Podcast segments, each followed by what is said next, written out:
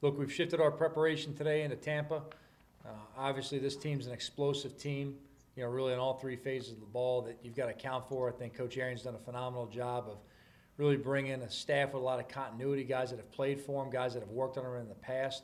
So it was easy for him to get a quick jump in this program. He's added a lot of dynamic players since he's been there. They've really got these guys rolling this year. You know, Bruce's you know aggressive mentality you can see in all three sides of the ball. It starts on offense, obviously. You know they're running the ball extremely well with Jones. They're doing a great job with the play action passes, setting up the shots with Tom, and they're doing a great job in all the situational football, red zone, third down. They're really a team you have to prepare situationally for. You know, defensively, you know, Coach Bowles does a phenomenal job of really spinning the dial on you. You're going to see a lot of pressure early down and third down. You're going to see a lot of situational calls in the red area and, and third down and two minute. But the thing his guys do is they play discipline. They play really, really hard, and that's going to be just definitely a trademark of Coach Bowles' defense. And we got to make sure we can handle the movement and the pressures up front. You know, and I'll start with that.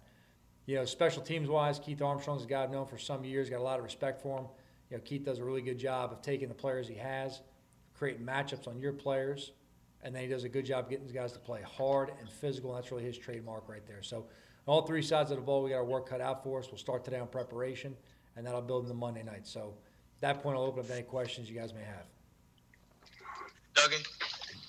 Hey, Joe. Um, can you just kind of give us a timeline of, of everything that's gone on with the COVID situation? You know, when you found out about Will's positive test and, and the close contacts, just everything uh, last, I guess, 12 hours or so? Here, what times are right now?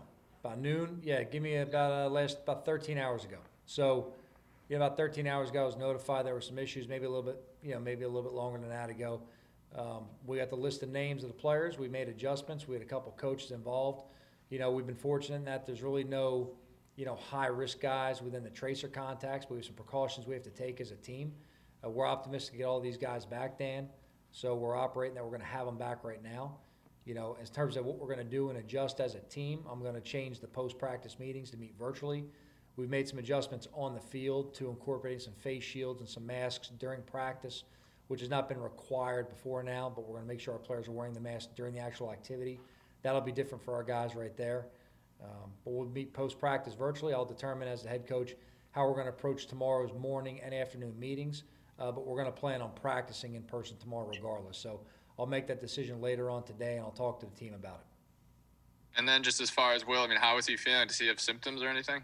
You know, Dan, I haven't spoke to him yet. Um, Ronnie's been in contact with him, so I couldn't answer that question. Thanks. Bruce Beck?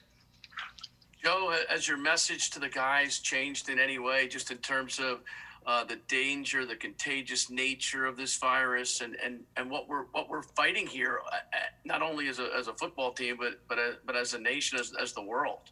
No, the messages remain constant, you know, and, and we just got to remind each other constantly, you know. And look, it's all about being safe. It's all about making sure we put ourselves in the right situations. It's about the social distancing in the building, the protocols with the masks and PPEs. We just got to go ahead and stay consistent with that throughout the season and make sure we, you know, put ourselves in the best position possible. I think it starts with, you know, hey, look, our facilities, you know, Ronnie and the facilities director have done a great job of setting up where we have to meet. We've transformed our indoor facility into really our meeting space for this year. That's really allowed us to remain spaced out and more of an open area, air, open air situation to help with the players and ventilation. You know, in terms of having the protocol set up to make sure we're spaced out in meetings and to be able to still have in-person meetings, that's really been, you know, something that we've benefited from, and it's helped us along the way. Kim Jones?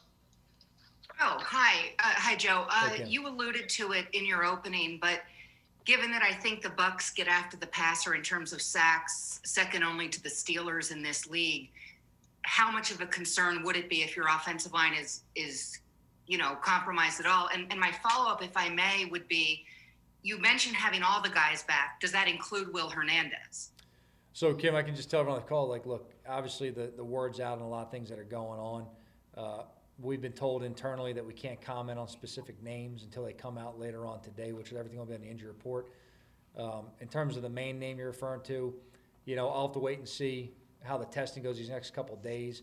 But I'd say the optimism and all the people who are only related through tracers is very high right now. Um, the, their amount of exposure to this was really on the minimum level to be registered in this category, so that kind of eliminates them from being high risk guys. Uh, that's been good. Most of it came from through passing uh, sitting near each other in team meetings, things of that nature, but it's been a low amount of time. So it's kept us away from some of the high-risk stuff. So, Kim, we're very optimistic right now. We're going to have our players back. Obviously, it's our job to make contingency plans. Uh, but getting on to the uh, Bucks, like, I mean, their, their front is very dangerous. They're very explosive. They got a lot of talent. Todd does a great job with, you know, creating combinations. Ideally, you want to have all your guys back, but it's our job to prepare everyone available, and it's their job to be ready. Thank you. Jordan. Hey, Joe. What's the concern level at this point that the game might not be able to be played on Monday night? Yeah, we have none right now. We're expecting to play Monday night, and that's our mindset. Appreciate it. Pat Leonard.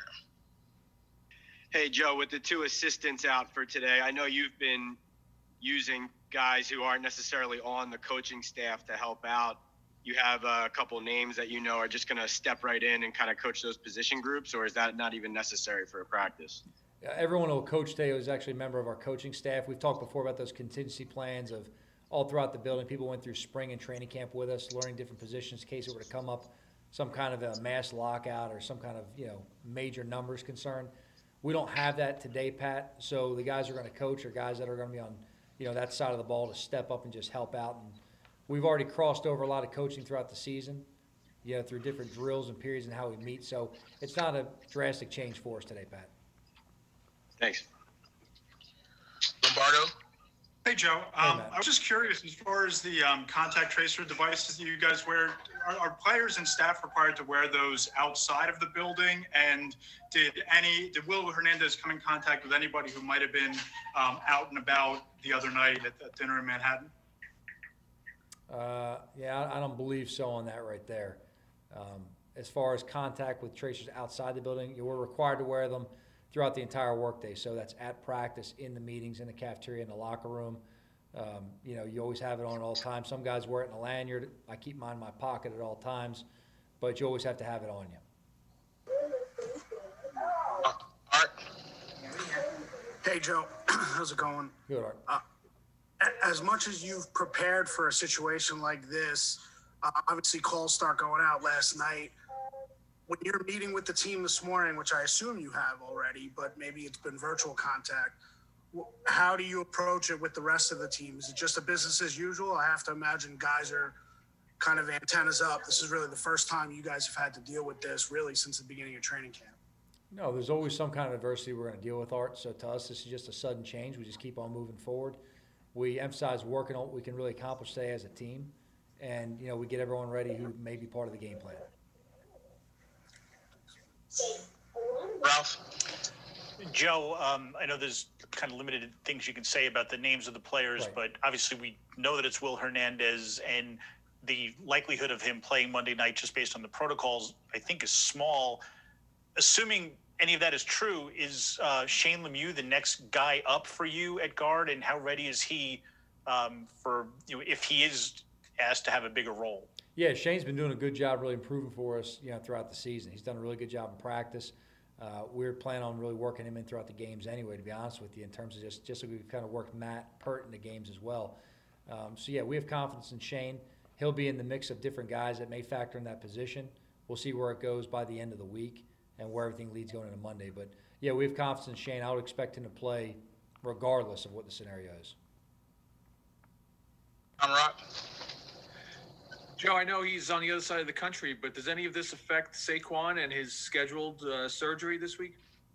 Uh, not that I'm aware of right there, but obviously, you know, Ronnie's going to make sure in contact with different guys, but not that I'm aware of right there, Tom.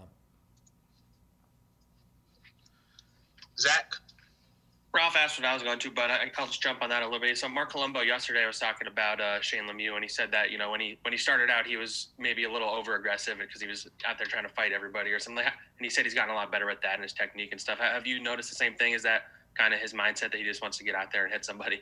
Yeah, Shane's definitely an aggressive player. He's definitely got that bruiser mentality to it. Um, but he's settled in a lot technically. He's shown a lot of improvement throughout the year. You know, we, we liked him from the jump. He's definitely a guy that wants to get after, wants to play physical, wants to play aggressive. You know, what he's really made a good adjustments to are, you know, a lot of the movement schemes and also the speed of the game of how it comes to it. So his communication inside has really improved throughout the year, which for the centers and guards inside, that's definitely a critical piece of everything they're going to do because of the multiples they'll see inside.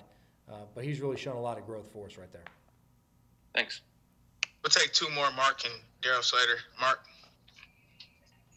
Yeah, Joe, um, just for, with regard to the, the number of close games you guys have had, and, and obviously you haven't finished on the on the positive side of those. Is it a double edged sword there? Do you feel like the more you're involved in those, the guys, you know, maybe have a little more experience and get over the top, or does it become a confidence issue when you when you are in those close games and there's a here here we go again element to it? No, I think our job is to play every game as its own entity, you know, and, and every game's different circumstance, different situation. We play every game to win every game. There's things we have to clean up and correct on. We have to do a better job coaching. I do a better job executing as players in situations. Uh, but to me, look, the guys have responded every week. You know, in terms of the confidence issue, yeah, it's been a question guys have asked repeatedly. Yeah, that's not an issue with our guys. Our guys come to work every week. They see improvement. We can show them, you know, marked improvement on the tape when they see themselves play, when they see the units perform. So we just got to keep stringing together and improving as a team, you know, and get the results we're working for. Just as a, as a quick follow, Joe, when you do get over the hump in one of these close, tight games, whether it's last game of the last play of the game or whatever, what can that do for the, the morale and the confidence and the psyche of the team, and maybe you know, kind of start a trend in the other way? Yeah, look, I, I'm gonna be honest with you. I'm not a huge believer in momentum to begin with. So in terms of one game affect another game, I don't really ever think so. I think you have to show up, and, and whether you won last week or lost last week, it's about what you do preparing this week and how you execute on the field for 60 minutes. That's going to dictate the results of that game. I respect the question. I understand exactly where you're coming from. My personal mindset and philosophy doesn't really tie too much into how one game affects another one. Thanks, Joe. Last question. Last question here, Slater. Hey, Joe, you mentioned earlier in the call some of these changes you're making to practice in terms of guys wearing masks and then also going all virtual with your meetings. Will those be permanent changes for the rest of the year or just until this thing clears up here? Definitely through this thing clears up. We'll see how it works out with the team. We'll see what the league protocols mandate us to do. We just want to make sure we make the best decision for the players at all time. We've been pretty good up to this point and been fortunate to avoid one of these tests. You know, we're a long way into the season at this point. So we want to make sure we definitely get through this patch. We keep our players safe. And then when we feel we're out of this patch with the league's guidance and our medical team's guidance, we'll make the best decision for the team.